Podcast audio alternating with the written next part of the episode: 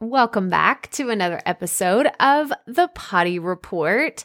So, today I'm actually going to tell you a little bit about Squadcast, which I've talked about them on here before, but I'm just really excited because I recently, like this past week, did an interview with the co founders of Squadcast. Like, that's a really big deal, right? It's, it's like you geek out on something, like if you are just a big fan of a platform and then like you really get to meet the people behind the scenes. I don't know, maybe it's just me. I love a good behind the scenes. I love seeing like uh, I've told you this before too is I my favorite genre of books is celebrity memoirs and even more importantly comedian memoirs. I love to hear like their origin story, how they got started and what they were interested in whenever they were younger and how like the different pieces of their puzzle have come to fit together the way that they do.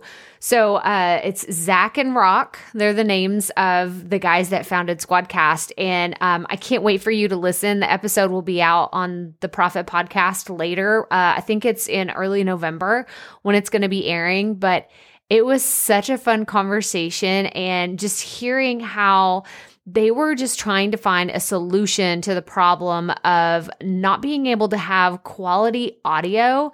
And what I found out is Zach, who is a software engineer, he developed, like actually created, they were like, we've got a patent pending on the software that they created that uploads. It's almost like the auto save, right? If you use Google Docs, Google Sheets, or anything like that. I know in ConvertKit, there's auto save. So I don't have to constantly remember, like, oh, I got to save, I got to save, I got to make sure I save all my stuff. Which, if you remember, like back in the day in the early 90s and 2000s, it was like, if you didn't save your stuff and you walked away and you came back and it was gone, like it was gone. There was no autosave in Word and PowerPoint and Excel, all those things. Like I still habitually hit Control S, Control S on my PC all the time because I'm like, I don't want to lose anything. And what they've done is they've taken that autosave technology and applied it to the interviews that you can do for your podcast. And we kind of talked about different ways that you can use Squadcast outside of podcasting. I spoke with David Wolf, who does audiobooks, and that's a fun uh, interview that's coming out um, very soon as well. But just to hear the background of they saw a problem and couldn't find a solution, so they created it for podcasters.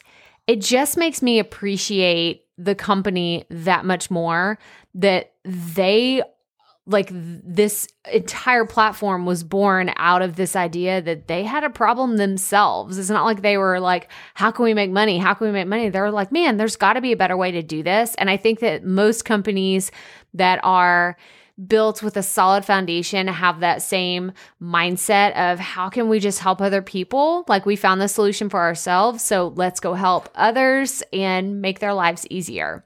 So I just wanted to share that with you today. Um, if you want to try out Squadcast, I actually have a free seven day trial. You can go to crystalprofit.com slash squadcast to try them mm-hmm. out and I am a proud partner with them. And it's funny because I told them it's like before I even met y'all before we even scheduled this interview had this conversation I'd already signed up to be an affiliate for Squadcast because I love it so much and it's super super affordable. It's super affordable. And they have some really cool updates that are going to be coming in the few months and you'll have to wait and listen to that episode of the Profit Podcast to see what is up ahead you're going to love it. I'm really excited. I kept telling them, I'm like, I'm on pins and needles waiting for these updates to come. But that's all I have for you today. So remember, keep it fresh, keep it fun, and just keep going.